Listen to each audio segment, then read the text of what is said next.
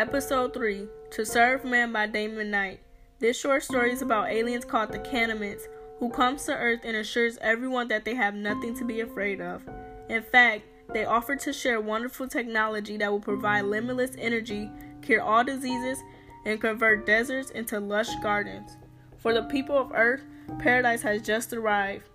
The people of Earth trust the Kanamits and abort the spacecraft to their planets. But it's not what they think.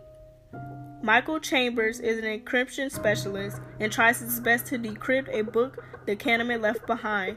He reads the title to serve man and finds out it is a cookbook to literally serve men. What can we say about this? In the song One of Us featured in Lion King 2, it says deception, disgrace, evil as plain as the scar on his face. And then later says, and he is not one of us.